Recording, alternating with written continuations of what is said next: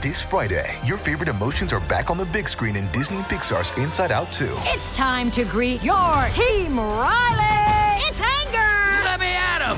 Fear! Safety checklist is complete. Disgust! Ew, ew! Sadness is in the house! Oh no. Hello, I'm anxiety. I'm one of Riley's new emotions. Disney and Pixar's Inside Out 2. There's a part two? We're going! Rated PG. Parental guidance suggested. Only in theaters Friday. Get tickets now. Another day is here, and you're ready for it. What to wear? Check. Breakfast, lunch, and dinner? Check. Planning for what's next and how to save for it? That's where Bank of America can help. For your financial to-dos, Bank of America has experts ready to help get you closer to your goals. Get started at one of our local financial centers or 24-7 in our mobile banking app. Find a location near you at bankofamerica.com slash talk to us. What would you like the power to do? Mobile banking requires downloading the app and is only available for select devices. Message and data rates may apply. Bank of America and a member FDIC. We took it all. We brought them to our land. An endless night, ember hot and icy cold. The rage of the earth. We made this curse. Carved it in the blood on our backs. We did not see. We could not, but she did. And in the end, What will I become? Senua's Saga. Hellblade 2. Play it now with Game Pass. Welcome to the New Books Network. Hello, everyone, and welcome back to New Books in Food, a podcast channel on the New Books Network. I'm Carrie Tippen, one of the hosts of the channel. Today, we'll be talking to Suzanne Cope about her new book, Power Hungry Women of the Black Panther Party and Freedom Summer and Their Fight to Feed a Movement, published by Lawrence Hill Books and Chicago Review Press, out in November 2021. Suzanne Cope is a writing professor at NYU who's been researching and writing about food and politics for years. Her articles have been published in the New York Times, the Washington Post, the Atlantic, Travel and Leisure, as well as with the BBC, CNN, BuzzFeed, NPR, and more. She discusses related topics on radio shows and podcasts and at numerous professional and scholarly meetings. Welcome to the podcast, Suzanne. It is a pleasure to be speaking with you. Thank you so much. It's a pleasure to be here. Yeah, well, tell us a little bit about your academic and professional backgrounds. How did you come to be interested in writing about food, uh, and especially about women and the civil rights struggle? Sure. I was, I had, I earned my MFA in, um, uh, before I earned my PhD, and I was writing a lot, as we often do, about our grandmothers and our history. And I am Italian American in part, and I was really connected to that part of my uh, of my background. And so I was writing a lot of these interesting stories, stories that are interested to me. And then um, when I went back for my PhD and I started doing more research, it kind of connected in my mind that um, research would add depth to some of the stories that I was already interested in telling. And also, I think I was becoming, I was getting a little older, I was becoming less, you know, inward focused. And I started thinking about these interesting stories that needed to be told beyond my own. Um, and so I got interested in food studies, the academic. Uh, side of um, of writing about food, and that really got me um, a great grounding in thinking about systemic issues around food access and thinking about how culture is perpetuated through food. And um, and so i started doing some more academic work around food studies and then I and that informed my first book, uh, Small Batch. But then I wanted to come back to the more personal narrative writing, and so it was great when I started working at NYU a couple years ago. Uh, I just felt this freedom to really find a project that I was excited about, and I had had different food narrative projects that I was interested in, and I had book proposals, and I had an amazing agent who was um, helping to get them out in the world. But um, you know nothing had quite the right timing as books often need to have. And then um, and then i started to research uh, a little more around aylene and that the story just resonated with me. Here are these stories her story but then of course there's so many others too that just um, were footnotes to history. And it started with me looking at um, looking for women who were using food in in some sort of way to um, support political and social change. And it really led to uh, a deep dive into her story, um, connecting it to um, the Black Panther Party, and uh, and I have so many other similar stories that I just can't wait to get out into the world as well. And it was really great to be able to tell the story in a narrative way, in a way that felt really accessible to people, but also help these these people come alive on the page. And so that's very much my goal is to move away from um, some of the academic work um, that I had been doing in the past and, and write something that was really engaging and and super readable. Uh, so that's where this book um, that was the birth of this book yeah, I, I, think that you you really hit uh, that balance between there. There are definitely some things there for an academic audience, and we can talk about those a little bit later. But absolutely, that narrative structure uh, and the way you kind of weave these two stories together, I think, has the accessibility that you were looking for. Uh, tell me a little bit more about why this book right now. You you describe a meeting with Curtis Muhammad um, around the 2016 election. Uh, uh, and and kind of some audiences you had in mind. Say a little bit more about that. Sure. These particular stories came out of um, a previous. I, guess it was more of a collection of stories. Um, I became, as so many people in uh, 2016, uh, became more politically activated um, someone who just you know had strong opinions but didn't um, you know maybe didn't do a lot of action. I saw people around me wanting to act and and do physical things not just talk about things and write about things. And um, i saw a lot of people doing that around food you know whether it was sending pizzas to protesters or um, gathering uh, immigrant women to cook food of their own um, of their own background, both for them to make money, but also to talk about you know issues that were important to them. And so uh, and so I was thinking about these issues, and I was gathering these stories, and um, and talking with my agent and talking to other editors. It, people, I was gathering stories um, from the past 100 years from around the globe, and then um, and then it would, became very obvious both to me and other people who might be my initial audience that um, that we need an American story. Like what it, what is? Let's connect this to American history, and um, and so that I had already found Aylene's name, and then um, my agent was really wonderful um, about um, Monika Woods about helping me think about pairing these two stories together, and it was so powerful when I started to do this research where they really were initially going to be parallel stories. They're separated by a couple years, mm-hmm. but of mm-hmm. course dealing with uh, so many of the same issues. And then the fact that they intersected in these interesting ways just blew my mind. I was like, "Oh my gosh, these stories were meant to be together." And um, and I I was just so excited when that happened. And that was something that really didn't I, I didn't know that was going to happen until I was, you know, into the research process, until this book was going to be be a thing.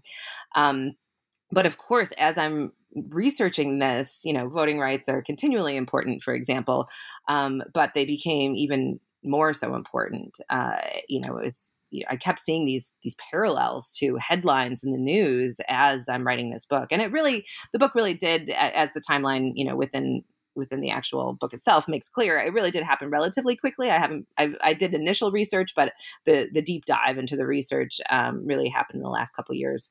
So it was you know i guess it just goes to show things that so many people already know or just to remind us what we already know that uh, preserving voting rights is always important. Um, you know thinking about uh, police brutality has never that has never gone away. Maybe it isn't part mm-hmm. of the dominant narrative that we see headlines around, but it has always been an issue. And so it was just a continual reminder as I was pairing what I'm researching with the headlines of the day. And so um, I'm really you know, I'm, I'm, I'm happy this is finally going to get a wider audience because these are really important topics that, that have never ceased being important.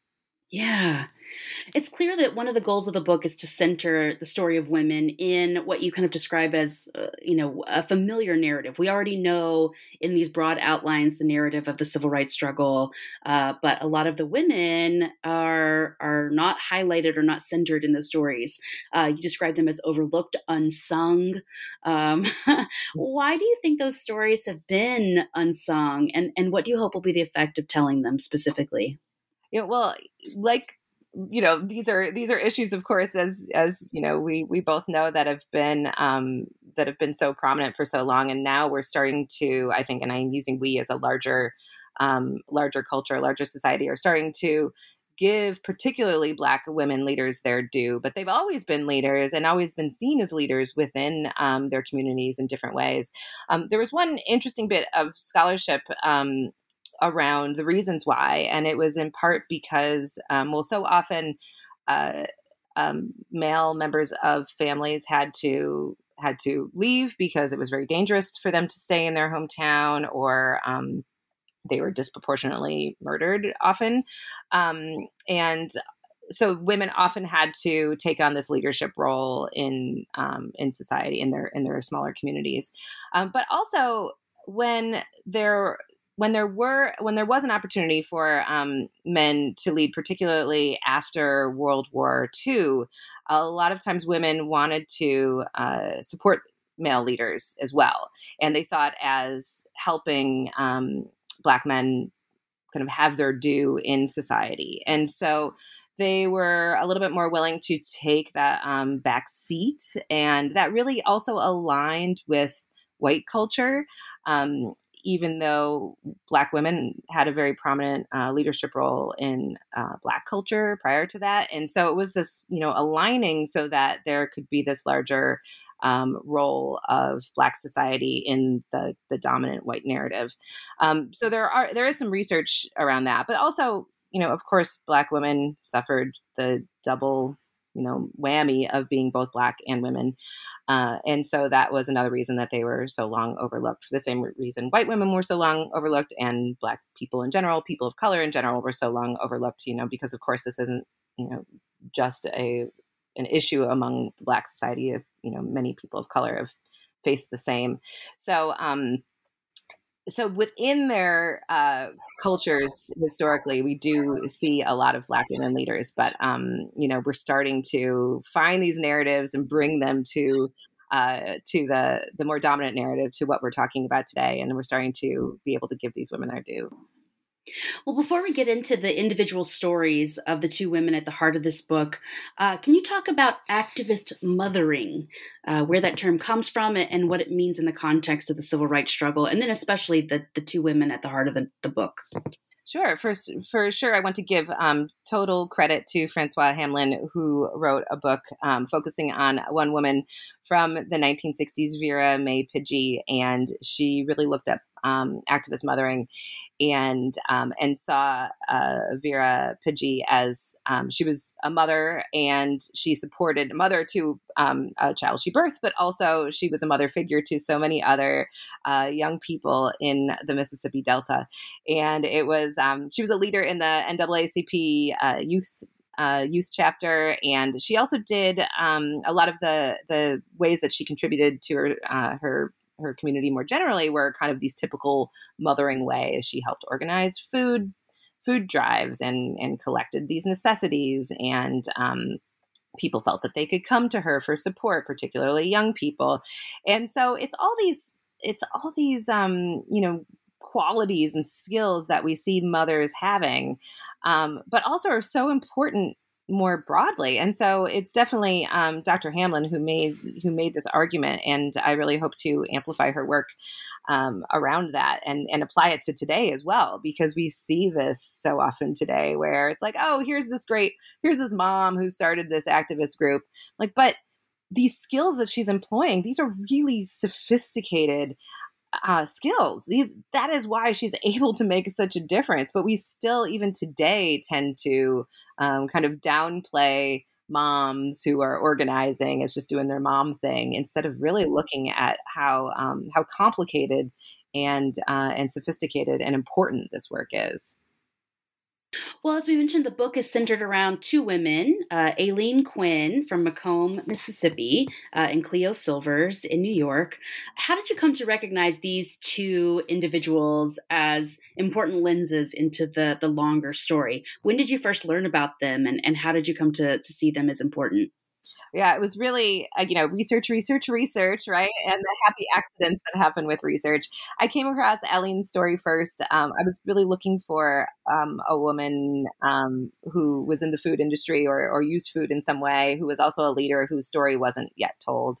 And so when I dug um, a little bit deeper, I saw that she um, she she fit the bill as far as you know the kind of story I wanted to help amplify. And um, and then as I researched more and more, thinking, is this person? Am I going to be able to find enough information about this person? And is this um, is this story at you know because unfortunately in as we know in in media you um, you can find many so many stories are so important but you also need to convince other people that these stories are important um, important enough to be told. And so when i did this research as um, as one renowned uh, historian who really wrote the history of civil rights in Mississippi um, back in the 1980s said he's like that what happened in McComb, which is where Aylene um, lived, is the story of civil rights in Mississippi and so in voting rights in Mississippi. And so when I saw that she was, you know, the female leader uh, in this town that was representative of what was happening in the state, that was also kind of representative of what was happening in the country, I saw that this was definitely a story, uh, a story worth telling.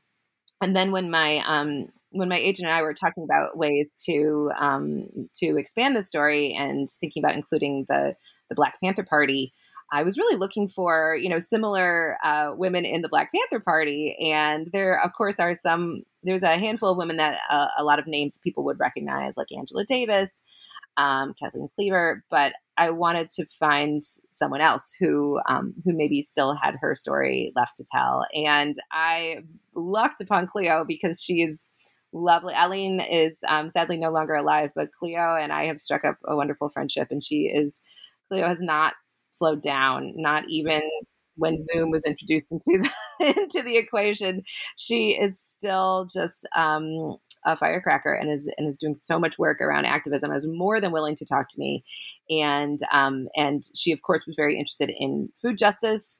Uh, during the Black Panther Party and you know forever afterwards, and she also is very engaged in healthcare as well, and that's um, something else that in fact she was part of a documentary that is just coming out um, and about her role in the takeover of Lincoln Hospital in the early 1970s. In fact, it's called the Takeover, and um, and so yeah, so she's still very active, and she has this wonderful story that is that is little told, and so I'm, I'm very honored that um, I get to help tell her story. And you know, like I said, these ended up they were going to be parallel stories with with interwoven themes, but they ended up actually, you know, the the stories themselves ended up intersecting, which was really wonderful.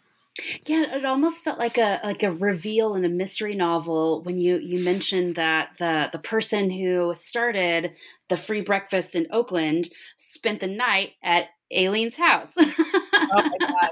I, I, I was just, I was amazed. I'm like you you not only went to McComb, but that was where you stayed. That was where, and he remembered people calling um, while even while he was there and you know like harassing phone calls. And um, it was just really unbelievable. But he was also rather unfazed by having to stay there. Um, i said you know wasn't i mean it was day a day or two after her house was bombed. And he's like well a lot of houses were bombed and there was no place else to stay. I mean to him it was just of course that's what you're going to be doing. Just, you know one i could not fully, you know, understand that, but it, it's all the more um, important to try to highlight uh, how unfortunately normalized um, this was, this violence was, and how much um, this had to just be something to be reconciled with on a on a daily basis by so many activists and so many people in the Black community. Mm-hmm. Well, it makes sense that these two stories would, would run parallel. They both highlight, as you say, uh, that food was used by Black women as a potent and necessary ideological tool in both the rural South and urban North to create lasting social and political change. You write really eloquently about food and power, especially in the hands of women. So maybe talk more about how this food work is kind of a paradox, right? At, at, on one hand, it sort of adheres to some traditional gender roles, but it's also a way to understand uh, the role of women as leaders, uh, especially in the Black community. Talk a little bit more about that. Sure. I think one story that really illustrate, illustrates this is um, when women, Aylene or other women that um, worked for her and with her, would bring food to the activists who, the young activists who were jailed in Mississippi and um, especially after um, after the walkout. Um, which is when uh, some a bunch of teens were activated and young people, including um, members of SNCC, were activated um, to walk out in protest of um, of another young activist who was jailed for for a sit-in, and so these women would be allowed in and they would bring these elaborate meals and even uh, the famous leader uh, robert parris moses he would write about um, just how how delicious this food was. And you could imagine i mean a, a soul food feast um, you know tinged by the the seafood of the delta right which is also of course part of soul food. And um, and they would bring in this this food that would just fill the smell would fill up the the jail and they were probably eating better than the the people working at the jail. And then these women because they were so um, you know underestimated they would be allowed to stay there. And they would make all these plans. They were planning for how to educate all of these students who were kicked out of high school um, you know who were to who wanted to get their diploma who wanted to many of them eventually go on to college and how, what were they going to do with it? And so they planned these freedom schools. They planned other um, other actions other civil rights actions and, and, voting rights actions. And they did this because these jailers are like what oh these women are just dropping off food. No big deal. But um, they were able to continue their work for um, for a month because this is you know they underestimated these women. And um, and you see this so many other times. Aylene was someone who was very outspoken. Um, she was a, a single um, a single parent. Um, so there wasn't a, a, man in her life um, who you know could could kind of be the leader. It was really um, she was the leader. She was the one who ran her restaurant, and um, and many people knew that. So um, for a while, I think she was kind of underestimated. Although she definitely ended up becoming the president of the NAA local NAACP chapter, for example, and um, obviously when her house was bombed, um, you know, kind of at the peak of Freedom Summer, it was clear that um, people saw her as a threat and saw her as a as a leader. So that's also an interesting paradox is that when you are acknowledged as being a leader, then you are even more in danger. So um, yeah, there's a lot of uh, a lot of intersecting tensions here that um, that women have long had to deal with. Of you know, how can I work under the radar um, to get my work done, but also I'm I'm not fully appreciated for the leadership and the skills and, and, and what I'm doing in the community. Yeah. Back up a little bit with the story of, of Aylene Quin. Uh, introduce listeners to her story. Who is she and, and where does that story start? Oh, she's um, she's amazing, and I was able to. Um, I'm so thankful. Some um, folks who had volunteered for SNCC during Freedom Summer in 1964 ended up going back a few decades later and um, and interviewing her. And they only used a snippet of this interview, but they did about an hour interview. And so I was able to, this is the only the only footage I can find of her in, you know, even among her family. And so I was able to um, integrate some of these stories she was telling. Um, she grew up, um, she didn't grow up in, in McComb, but she ended up there as a young woman and she took over a restaurant that her brother had um, had started, and he also had a farm. And so this made sense. It was one of the few um, businesses that somebody that a woman could could run, and um, she'd also grown up um, with her grandparents on a farm, and it was you know fully a subsistence um, living, but not in a negative way, in this positive way where there were grapes and there were crops, and they never really felt like they wanted for food. And so she was this amazing cook, amazing chef, and um, and just always very forthright in her um, in her opinions. She had um, you know, she was a single mom with uh, four children, and um, and she just really, you know, very much saw the injustice of what was happening around her, and she wasn't going to sit back and allow people to tell her what she could and couldn't do. Uh, so she she would openly flaunt um, certain conventions, such as when the activists came to town, the white activists, um, she would feed them at her restaurant south of the border. And that was something that just black and white people did not eat together. And it was very feared by white supremacists. They saw this as something very intimate and that when you start, um, you know, mixing, and I'm using scare quotes here over um, over a table, then you know what's going to come of that. There's going to be even more integration, and so this was something. This is one of the reasons that um, that restaurants were very much the site of so many sit-ins and so many other um, civil rights actions, and so. Um, yeah, from the very beginning, she's like, "Of course, if you are hungry, you are you will come." She's saying this to the activists: "You will come and you will eat here at south of the border." And that was a place um, where uh, Curtis Hayes Muhammad now um, was like, "Oh yeah, I never, I never paid her. She was always, would always, um, you know, feed me for free." But then Curtis uh, Muhammad told me as well about how, and her and Aylene's daughter confirmed um, that she was also a bootlegger. Um, Mississippi was dry, and it was very. It was so common to have. Um, you could only have low alcohol beer. That was the only thing that was legal, and it was so common to have um, illegal liquor, and that that there was even someone at the state level who kind of had their own tax on it. So, um, you know, it was very much acknowledged, but it was also this way that the state could further um, control and oppress people like Aylene, particularly Black restaurant owners. Um, if they wanted to exert pressure on this thing that was technically illegal, even though everybody did it, they could do that. And they did do that. They often um, ticketed her uh, for having illegal liquor. Um, so you know, her daughter Jacqueline was very, um, very proud of her mother and said this. She did what she had to do to survive, and um, and you know, this she in no way felt ashamed of it, and it was a source of power. Um, and this is where people knew that they um, they could go and they could trust her and they could work with her. And she also ended up working with so many other people um, who were part of this bootlegging, both white and black, um, of this bootlegging industry. And so that also gave her a sense of power because she is responsible for a number of people's livelihoods, including the cops that she would pay off um, to kind of turn a blind eye. And that was all standard practice, but of course, it gets mired in ways that people could manipulate and oppress other people if they if they so desired. When you argue that it's her restaurant and her other businesses that, in some ways, insulate her from retaliation from white people uh, in McComb, so she had this ability, and you kind of remark that she recognized she has a bit of a privilege and an ability to be more active and more visible because of this independence she has as a black business owner, and as you mentioned, as an unpartnered uh, woman.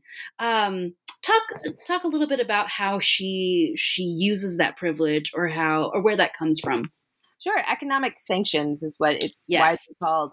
Um, that you know, one probably one could even argue the most common way that um, the Black community was um, was oppressed and kind of again scare quotes kept in line by white supremacy um, in their mind is that they, if you know, black or white um, white people were so often the owners of property. So, oh, if you do something that upsets me, I am I will evict you, and and that you have no recourse, zero recourse. Um, I am your employer. You are going to go down to the courthouse and try to register to vote. I'll fire you, and then you won't have a job. Um, and this happened all all the time, and people were very afraid um, because, of course, they're there's not a ton of jobs. Um, it's a relatively rural community, even among these towns or small cities. It still is, you know, relatively small and um, insular. And so the fact that she had um, a job that she was her own boss um, and it was relatively stable and she was able to and then she ended up she was able to buy her own home um, and so she couldn't be evicted from that uh, she did not own the property that um, that south of the border was uh, located in but uh, she had a good relationship with her landlord to the part, point where he even tried to defend her and he didn't evict her until um, the KKK uh, or the KKs, as they referred to them, um, threatened his family, and then he reluctantly uh, evicted her. Um, but yeah, she she had a lot of ways that she could. She diversified her businesses. She had a beauty parlor. Parlor. She eventually, you know, after um, the 60s she opened up a, a hotel. And so there was a lot of ways that she was financially um, more independent than other people although there were of course pressure points. But i found this as well. There was another woman who volunteered was from the north part of mississippi freddie biddle um, and she also was saying that she, her family felt more insulated as well from these economic sanctions because her father owned his own business. They owned their uh, they owned their home as well. And so she recognized that she was more able to volunteer for SNCC, and she um, even stayed with Aylene um, in the summer of 65 doing more voting rights work because uh, she was able to her family had a little bit more insulation from these economic sanctions. But certainly this is a major way that people were um, were manipulated and oppressed. And um, and vera pigee it should be noted as well you know the activist mother um, that dr hamlin talked about she also owned her own business. And so that was another way that she was insulated and able to really be a leader. Um, and so there are all these barriers, particularly for women who are less likely to own their own businesses, less likely to have, um, you know, their own property that they that these women were able to be um, leaders. Um, but there's often these barriers in the way of them um, being the kind of leaders that society more broadly recognizes. Well, she certainly doesn't emerge unscathed, right? Uh, the the house that she owns is bombed, and she is uh, is evicted from that restaurant space. Um, but she gets a chance to meet with Lyndon Johnson uh, after the bombing. Talk about that moment. Uh, oh my gosh, that was amazing because I saw it mentioned again in a sentence, and I'm like, wait, it's it. You know, I, I would see the, her story was always represented in, in a sentence or two her she was a leader her house was bombed and then sometimes they'd say and then she met with the president the next day or a day later i'm like is this is this true so i I um I, I kept trying to find the the true story, and this is you know the story of research, right? And um, it did seem, in fact, that yes, um, she was sent to talk to um, the president, you know, and then you know within days afterwards. Um, and then I found the recording of her um, meeting with him. Her, um, she met with him with other women that whose homes were also bombed in McComb. And McComb was called that. This was at the end of the summer of '64. It was called um, the bombing capital of the world. I mean, it was the place where, yeah, there were going to be bombs. You know, not nightly, but every few days. Every night you went to bed wondering if you were going to hear an explosion in the black community. And so she, um, yeah, she she had her. She went to um, D.C. She was at first told that he was not going to have time to meet with her. Of course, there was continual. Um, you know, NAACP, people from SNCC, many people were trying to get audiences with the president, saying you need to do something. I mean, there is there there is violence, there is um, you know like illegal, so many illegal actions happening against these protesters during the night, uh, summer of 64, and of course before. Um, you need to step in. But it was an election year. And even though he was very likely to win, um, he still did not want to anger the Southern Democrats at the time. And so he really, you know, kind of was hands off. But he did agree to meet with Aylene and two other women, and she um, got to tell her story. And it was um, and it was really, I think, very powerful for her. And um, I was so excited to be able to find that clip and share it with uh, her daughter Jacqueline, um, who who had never heard it and didn't know. She was nine, I think, the summer of '64, and so um, and so she she didn't, you know, she has a child's memory of this time and what her mother would later tell her. But um, she was really pleased to be able to uh, to hear that actual recording of her mother and the president. And I think it, in so many ways, just um, affirmed this experience for her. I mean, he didn't. He, he didn't exactly step in and, and do something immediately afterwards, although um, this was a moment of, an, inflection as well for Freedom Summer and for in McComb of saying, you know, there's going to be martial law local law enforcement if you do not, um, you know, rein this in. And of course, within days, people were arrested. So it wasn't as if they didn't know or couldn't find out who the people who were causing these bombings. So it was so clearly, I mean, as is obvious, I think to anyone hearing this story today, it was so clearly a matter of will and a and and implicit law enforcement, um, you know, allowing this to happen. Um, so even though she didn't feel, these women didn't really feel that the president, you know, was actively on their side afterwards, um, there was pretty immediate action um, that was in part from they did have allies in the Justice Department. Um, and so who could kind of go around the FBI or pressure the FBI, who, as we know through the book, was not exactly um, uh, you know, very active in in helping to support these activists and keep them safe. Um, and so that was, I think, an, an, important moment and and really showed a big change um, um, in what was happening, like to affirm a lot of what was happening for Freedom Summer, and eventually led to the changes that they were that they were looking for. We took it all. we brought them to our land. An endless night, ember hot and icy cold. The rage of the earth. We made this curse. Carved it in the blood on our backs. We did not see. We could not, but she did. And in the end, what will I become? Senua's Saga. Hellblade 2. Play it now with Game Pass. When you need mealtime inspiration, it's worth shopping Kroger, where you'll find over 30,000 mouth-watering choices that excite your inner foodie. And no matter what tasty choice you make, you'll enjoy our everyday low prices, plus extra ways to save, like digital coupons worth over $600 each week. You can also save up to $1 off per gallon at the pump with fuel points. More savings and more inspiring flavors make shopping Kroger worth it every time. Kroger, fresh for everyone. Fuel restrictions apply. This episode is brought to you by Reese's Peanut Butter Cups. In breaking news, leading scientists worldwide are conducting experiments to determine if Reese's Peanut Butter Cups are the perfect combination of peanut butter and chocolate. However, it appears the study was inconclusive, as the scientists couldn't help but eat all the Reese's. Because when you want something sweet, you can't do better than Reese's. Find Reese's now at a store near you.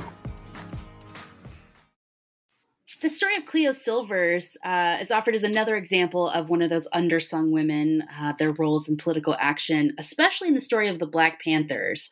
Uh, so, who is Cleo Silvers? How does she come to be a member of the Black Panther Party?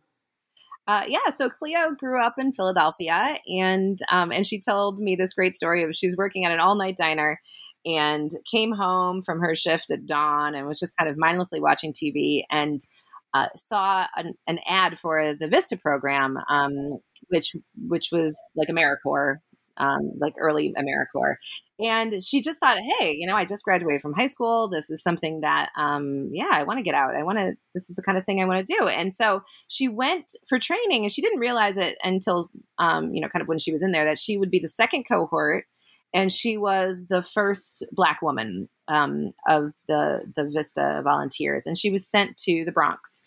And um, and so when she first got there, she and another woman, a white woman, they were paired together, and they were sent to some of um, you know these most disadvantaged schools to help create after school programs and just help the community. And it became very clear, uh, and this is um, early mid 1960s, it became very clear of all of these issues in the in the Bronx in the South Bronx that um, needed attention. And so she had to, for example, get permission for some of these uh, for these students to be able to go um, to be able to attend her after school program, and she wanted to take them places. Um, like the comic book store and things like that. And so she had to go to their apartments and she would go to their apartments and see that there are these gaping holes in the ceiling. Um, you know, she would feel how hot it was in the summer and how freezing it was in the winter. Um, you know, she would see rats. And so she became, um, because this is the kind of person she is, she's amazing. Um, she became, you know, very active in um, in in larger uh, neighborhood issues.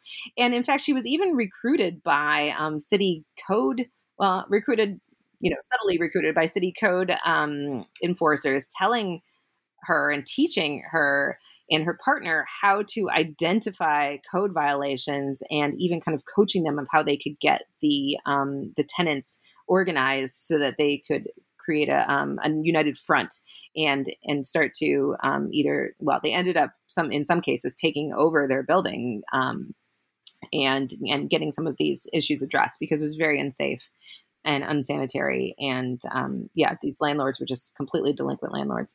And so she was becoming more and more interested um, and involved in neighborhood stuff. And she was even aware of the Black Panther Party. She would go and uh, they offered free karate classes at the dojo next to their uh, office.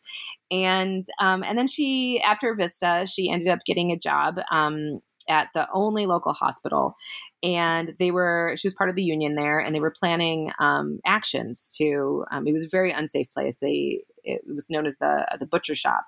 Um, and there were many um, it wasn't just a prim- it was a black and um, and hispanic neighborhood um, and so they didn't have so many people who only spoke spanish. Uh, they did not have translation services. There were many things that they lacked. And so they were planning these actions, and the Black Panthers were there to help support uh, as they were for many of these kinds of issues. They, um, they would go and they would lend their support and their organization and people power. And they recruited her and they said, We want you. You, here was this young person. Uh, she was in her early 20s, I think, at this point, and she's just volunteering to do everything. And they said, Go down and, um, and sign up. And so she was so um, honored uh, because she saw them as other leaders in the neighborhood. And so she ran down and signed up and she became a Black Panther.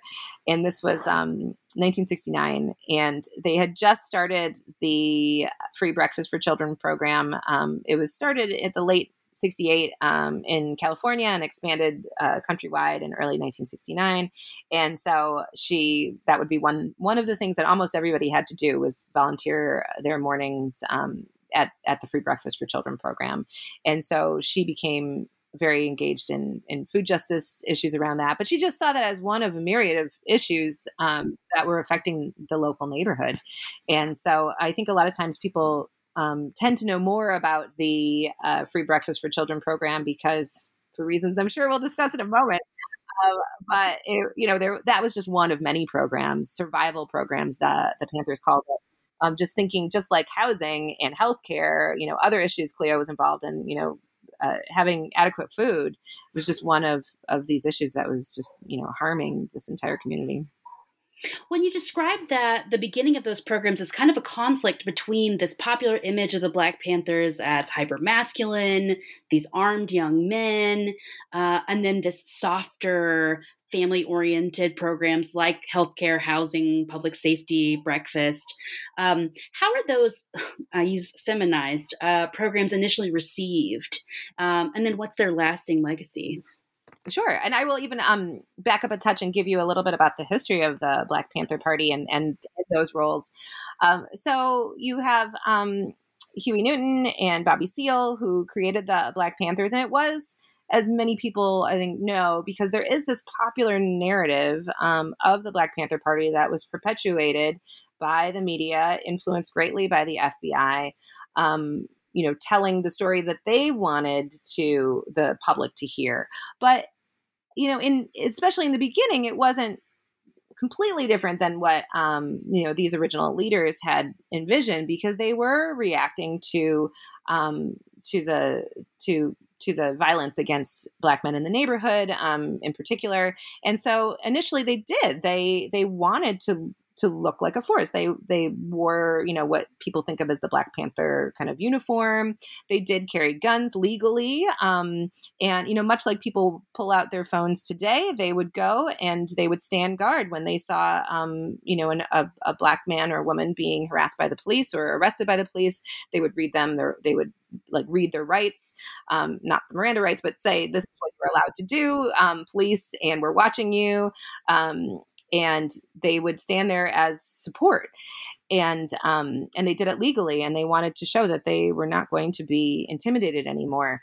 Um, and then when they began to get a lot of recruits and um, they were targeted very quickly on the west coast by law enforcement local and the fbi um, but they pretty quickly and always it was always in there um, in in their mission statement to support the entire community. This is you know it wasn't some people kind of accuse them of doing of making this shift to the to the survival programs as being tactical or manipulative but it was always something they were interested in you know supporting um, you know nonviolence from police was was only one part of it. And and that was from the very very beginning the very inception. And so um they really began to put in the in 1968 they started to put even more effort especially as they're they grew very quickly um, to chapters around the country. And they would have um, you know kind of edicts from the central office uh, saying now you're going to everyone should start these kinds of programs. And so the free breakfast for children program was something um, and it was and this is how the two stories tie together in some ways is that they they really looked to. We didn't mention um, Ella Baker, who was this amazing um, female leader she started SNCC. She was um, a leader in the NAACP, and her style of leadership was you have, and this is something that um, that Curtis um, Hayes Muhammad said to me, and you know, one of my very first lessons in in when I was doing the research for this book, you need to talk to the people. You need to hear. You cannot go in, and this is what we now call kind of like the white savior complex, right? Even though it was not all white people going in, it was just people from different places. You need to go in and say, well, how can I help you? Um, what is it that you want um, that that will make your life better? And um, and so SNCC was able to uh, kind of help teach the Black Panthers that this is what Ella Baker taught us, and using um, Father Neil, Earl Neil's uh, connection to the community, he was able to really talk to the the neighborhood, the people in the neighborhood, the community, and say, "What can I help you with?" And they were like, "I you know, I don't always have food to feed my kids, or, um, you know, maybe I leave too early for work and I'm not able to get them to school. And so this, the Free Breakfast for Children program was something that came out of that. And, um, and so they started it and it was so popular. It just grew exponentially in the beginning and that was you know so that was kind of the the signature um, program that was spread all around the country. But then in different places like new york um, city for example the housing was such an issue that this was also another local problem. They would it, it, was obvious to Cleo, but if you were to talk to anyone, this is something that they wanted help with. And so they really got engaged in um, housing, for example, in New York City.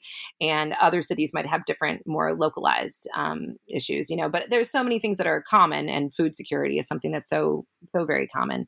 And so it was something that um, once it became so popular among people. And um, it was also the thing that brought in more parents who were maybe getting this propaganda from um, law enforcement. And then law enforcement, the FBI had this direct route to media. Um, it was very easy for media, especially if you don't want to have to work hard or think critically, to just say, oh, hey, FBI, yeah, give me your talking points. I'll just turn it into an article. And that happened a lot, and they did not interrogate it. And so there were a lot of, um, and plus we have you know, we have racism. We have a primarily white and primarily um, male, um, almost exclusively, um, group of reporters around the country, right, who are um, just reporting on these stories that feel true to them. It's reinforcing what they already think or know about different groups. And so that um, created a, a, vast biased reporting, outright lies and propaganda about the Black Panthers, um, and particularly trying to disparage this program that was becoming so popular and was changing people's minds. Um, and they were also very explicitly political, and that was another reason that um, J. Edgar Hoover, um, leader, longtime leader of the FBI, was so uh, afraid of them, is because they're telling people why why should you not have food? The the people down the street who have more money, the white people down the street have food. Why do we not have food? Do you think that not enough food exists? No, it is the will of the people in power. And so once you start questioning that, um, you know, it got Hoover very worried about his position of power. And um, and so he created um, even you know even more barriers for them to do their job. He literally had his um, had had law enforcement urinating on food rendering it um, you know unable to be eaten um, confiscating it um, you know, telling kids that they or and parents that they would be arrested or poisoned if they go to this um, to this free breakfast program. So it was very much disparaged and um, more than disparaged. And, and he called it, he called the breakfast program, um, you know, the, the greatest threat. And he phrased it, framed it as the greatest threat, you know, to, you know, to to the country. I mean, that's a little hyperbolic, but what he really meant was the greatest threat to his power. And um, and so I, I think that can't be overstated of how powerful it was to feed children breakfast and show them that food is a right and not a privilege. Yeah, you it's not just food, right? You've already noted that it's this opportunity for political education, not just for the children, but for the the parents who are are leaving them there as well. But you also write kind of movingly about how it is a place of love and care uh, and attention and uh, kind of that emotional work that's happening. Uh, talk a little bit more about that part. Right, Cleo. Cleo said, and we've talked a lot. I was just like, make me feel like I'm there in the moment in this breakfast program. And she said more than once. She said they just wanted hugs. They wanted hugs all the time, and um, and it was also. I, I think I haven't explicitly said this yet. Um, about two thirds of Black Panther Party members in New York City, but you know this holds true pretty much around the country. Um, we're women and we don't you know think of that. We don't picture females women women identifying people as being um, the leaders and they were in charge of so many of these projects.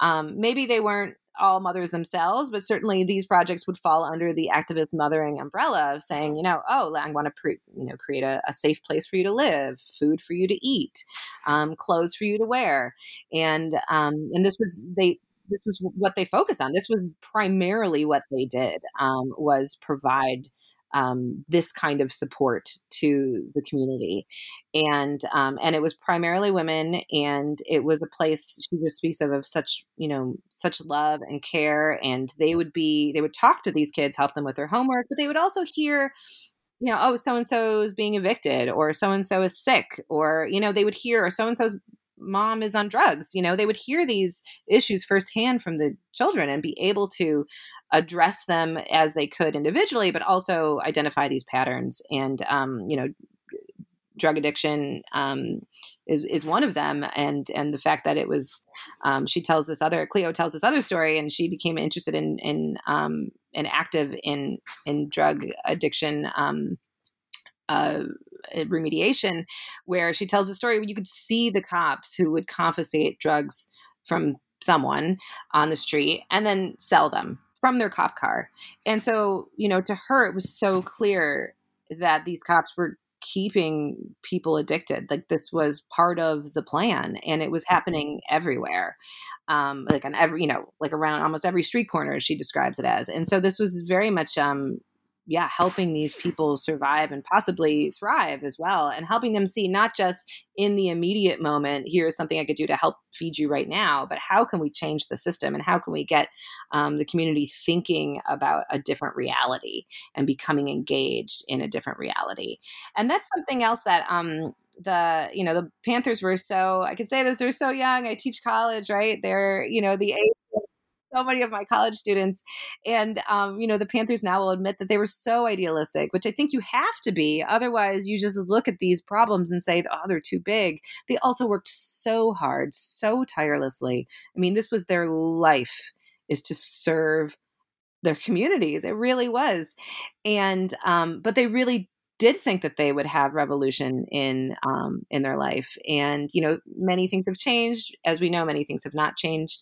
Um, but it really took people who had this vision and had this ability to see these are the things that people did need to survive and and this is the information not just giving them the food but giving them the information giving them the hope giving them this vision of what the future could be.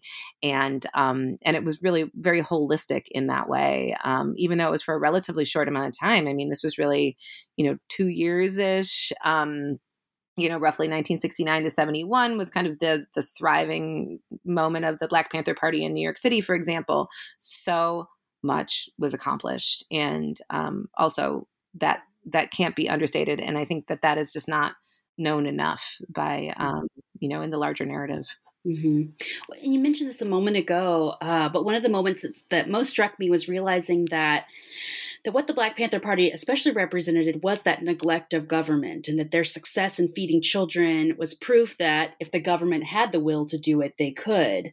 Um, and so while the government takeover of free breakfast it took out one of the party's most powerful arms uh, and maybe led to uh, i think you kind of allude in the book to their waning influence. Um, so say say something about that about how that um, how losing the free breakfast might have affected their their influence. Well you know in new york city for example and this also kind of affected um, the party more broadly there was this very direct campaign to undermine everything that they were doing, and um, and this is not to say that you know the Black Panther Party was was blameless or never did anything illegal. Um, I just don't focus on any of those stories. And also, those stories are so tainted by the propaganda that was out there. Um, but everything I do assert is, you know, absolutely true about these survival programs and, and how that was very much the focus of um, the Black Panther Party in New York City, but also elsewhere. Um, so what happened was um, there was this through many there were many informers um, in the from the FBI and um, New York um, and local law enforcement in New York City, for example. I'm telling a New York City story, but there were around the country that um, to the point where they didn't even know who each other were. And so you'd have these informers as many informers um, who were who would say something inflammatory to try and get other black panthers kind of um, you'd say yeah let's do that. Let's go you know bomb this or kill those people. And then the other informers would report back that a different black panther was saying we need to bomb someone. And so they were trying to arrest people, trying to get the Black Panthers in, in trouble, arrested, um, convicted even for these major offenses. That was not that, what they what their primary or even that was not something that they wanted to do and so um, they created this case around um, bombing um, potential bombing um, bombing that didn't including a, a, bombing that they were planning allegedly and a bombing that um, that didn't happen because it was with fake bombs that an informer um, had had planted uh, uh, a spy had planted. And so they ended up arresting um, well they had initially had arrest warrants um, for 21 people um, and they called them the panther 21 and so this was huge and splashy and also added to all of this propaganda of saying here are um, 21 black panthers who are planning this bombing of the brooklyn or of the new york botanical garden and it doesn't even make sense why would they do that right but um and so they rounded up all these panthers clearly with insider knowledge. Um, and then they held them, they did a lot of illegal things. They held them in all these different places. They didn't allow them access to um, their lawyers. Um, and they did a lot of things to create um, you know, to try and win this case that was it turned out it took a long time. It ended up being the um, at the time it was the largest case ever in New York City, um, and they ended up trying them in. It took over a year, and they were eventually all found innocent, not guilty, within like let you know very short amount of time. So it was clear it wasn't even a deliberation, or it was clear that they were not they were not guilty. But over the course of this, it took a lot of resources. It took resources. Um, they were continually trying to raise money for the lawyers. Um, they were trying to put their own story out there of that this is not true. So they were already being disparaged in the press. Um, it created this big rift with between the New York um, chapter and the national chapter, and so all of this really was um, working as planned by you know the, the, the larger power structure to dilute their influence and take resources away from all this community building that they were doing. And so that is what ended up happening. The new york um, chapter was was kicked out of of the national black panthers um, because it was becoming too costly and there were also ideal ideological rifts were happening over this. And so that was pretty much the the the beginning of the downfall of the New York chapter. Even though they went on to serve breakfast for a number of years and have a lot of local influence for a number of years, um, the national chapter it also I I think this idea like this um, you know this ideal thinking it became clear that this this revolution wasn't going to happen as quickly. And they wanted to at first have revolution outside of the legal system. And then by the early 1970s, you see um, some Black Panther members on the West Coast were starting to run for local politics, which, um, you know, also kind of created a, a a rift among people saying, I thought we were going to work outside the system, not within the system. And so, I mean, I think just the realities of, of what they were trying to do kind of caught up with um, what was possible. Um, and when you think about it, though, I mean, they had like the full weight of the government and the media, you know, trying to stop them. And the fact that they were so active for so long and did accomplish so much was really unbelievable when you think like you have the FBI actively working to stop you and you still were able to do these things for a really long time. So, you know, one might say that, you know, the government won, the FBI won, but they you know have so many lasting legacies and that's part of my goal of this book is to is to really highlight these legacies.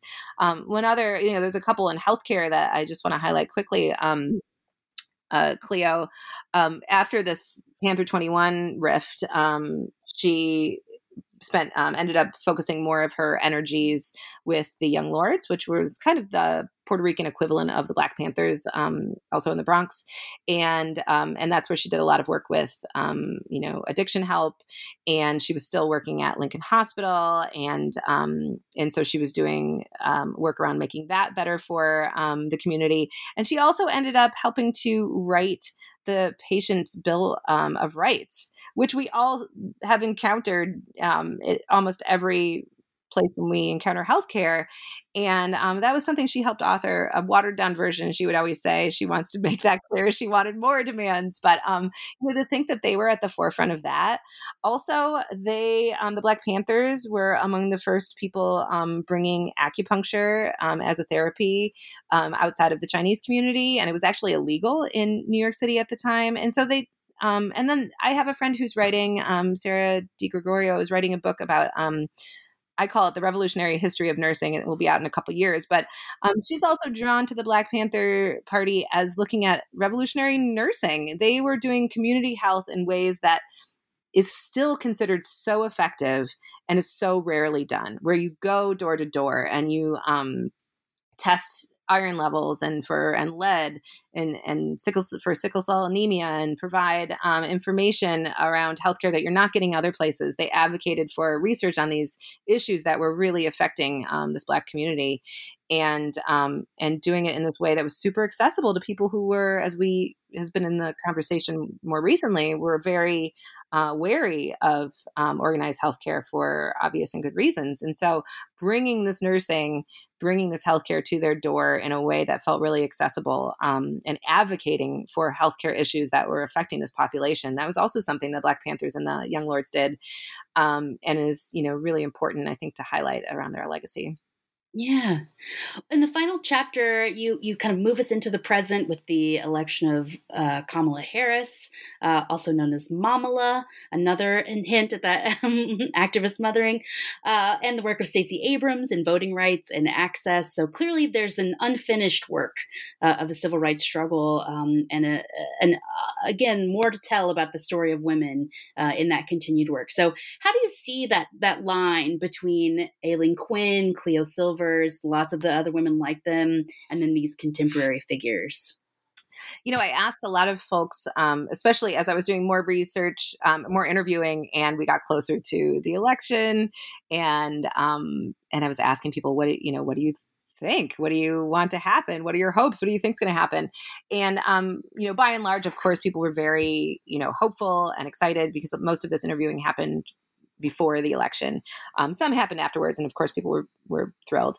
You know, but other people too still, and this was a critique of um, of of the vice president is that you know, and and even Biden, you know, he wasn't the super progressive candidate at the moment um, that people wanted, and um, and there's still some Black Panthers who want to work outside the system and still don't think that you're going to see the the um, progressive politics that that they have been fighting for for decades still hasn't been realized. Um, and they weren't sure that this, um, you know, this administration was going to realize it. Although I think that I haven't spoken to some of these people since then, but um, I think that they might be a, in some ways surprised um, at some of the progressive actions. But of course, there's always critiques.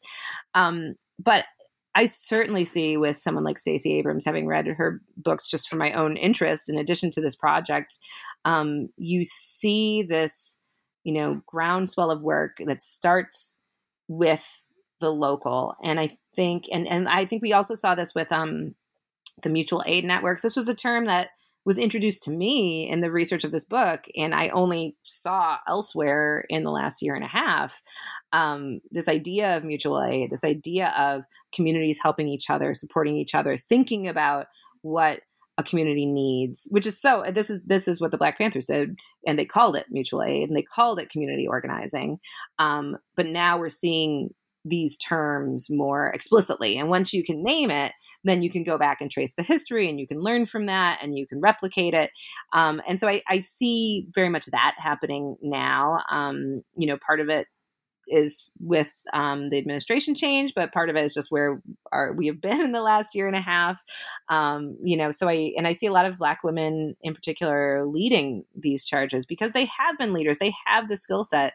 Um, but then I look at some place like New York City, and um, you know, I certainly don't have enough information to fully dissect what happened in the mayoral race, for example. But um, you know, I think we many people can agree that there's still this lack of trust in female leaders. Um, we're edging forward, but when are we really going to give them the top jobs? Um, and you know, I still hope to write some articles about it and point to continue to point this out of saying, you know, these are really important skill sets that these women have, whether it's from being a mom or from being a socialized woman or just for being who they are and and the roles that they've all you know that they've held, the very diverse roles that they've held. Um, this is leadership. And it's been shown again and again that di- diverse groups get more done, women leaders are effective, and um, there's still yeah something in you know the larger you know social pressure that seems to not yet always see women as capable leaders. Um, but I will say I have um, eternal faith because I teach uh, young college, early college students, and they um, continue to wow me and impress me and give me hope for the future. I'm teaching at NYU um, this year. I have a new um, sub role where I have a, a, cohort of students who are interested in justice and inequality, um, and so we do programming around that, and they take my class. That's um, that you know has that as a theme, and they're all so like active and have this clear goal at age 18 19 of what they want to do and how they want to help change the world and um, in a i'm very proud that of my class of 15 14 um, they hold half of the um, elected leadership roles in their dorm of 700 and I was like, "Whoa, you all are movers and shakers, and they're really amazing." And it's um primarily female identifying, um and and they're just they give me hope. So I was like, you know what, we need to step out of the way and let these young people take over because they have a great vision and i'm just yeah i'm i'm very proud of the work that they're already doing and can only imagine them continue to do amazing things yeah, I, I, think that's a really good connection to make of, of just how you've already mentioned how exceptionally young uh, a lot of the people that you talk about in the book are, uh, and I can agree. Having spent some some days with some first year students, they're going to do some stuff. Uh, my final question, which is a cruel thing to ask someone whose book is going to be published on the day that this podcast comes out, uh, but what projects are you working on next? oh, I'm actually really excited about this other project, and I'm okay, I good. actively um, not let it distract me from this this great book that I'm so excited to get into the world. Uh, so this summer, when it was kind of this lull where you're not quite ready to do the promo stuff, but you're ready to jump into another project, I did a lot of research on um, anti fascist women during World War II. And so I am um, working on a book project uh, around anti fascist um, women leaders. Uh, I saw a lot of similar, just like I was saying earlier, about you see these headlines coming up um, that are so resonant to the past. In this story, um, you know, in the luckily not so much in the last year, but in the last couple years, I saw a lot of headlines that came up from, um, you know, what is fascism and how it was used um, to oppress so many and um, how people resisted that. And I actually, one of those previous book projects where Aylene's story initially lived, there was another story of one of these anti fascist Italian women. Um, and so I'm going back to her story and other women like her and drawing the connections to today and what we can learn from that. Um, also around activism and, um, and, and changing the power structure where we can. But the amazing thing about these women is that um, so many of them, so fascism run by pretty much entirely men, um, oppressive regime, we can we all know that. Um, after World War II, so many of these women, uh, first of all, women had the right to vote in Italy for the first time, and so many of these women became part of that new government. So there's a similar through line there as to how they helped create this um, this new free Italy post World War II. Well, today we've been talking to Suzanne Cope about her new book, Power Hungry Women of the Black Panther Party and Freedom Summer and Their Fight to Feed a Movement. Uh, it is out now. go and find it. Thanks, Suzanne, for talking to us today. Thank you so much. And thanks to the amazing women um, who gave me their time and energy and who gave everyone um, their lifetime of work. This is really who this book is is for. Yeah. And thank you for listening.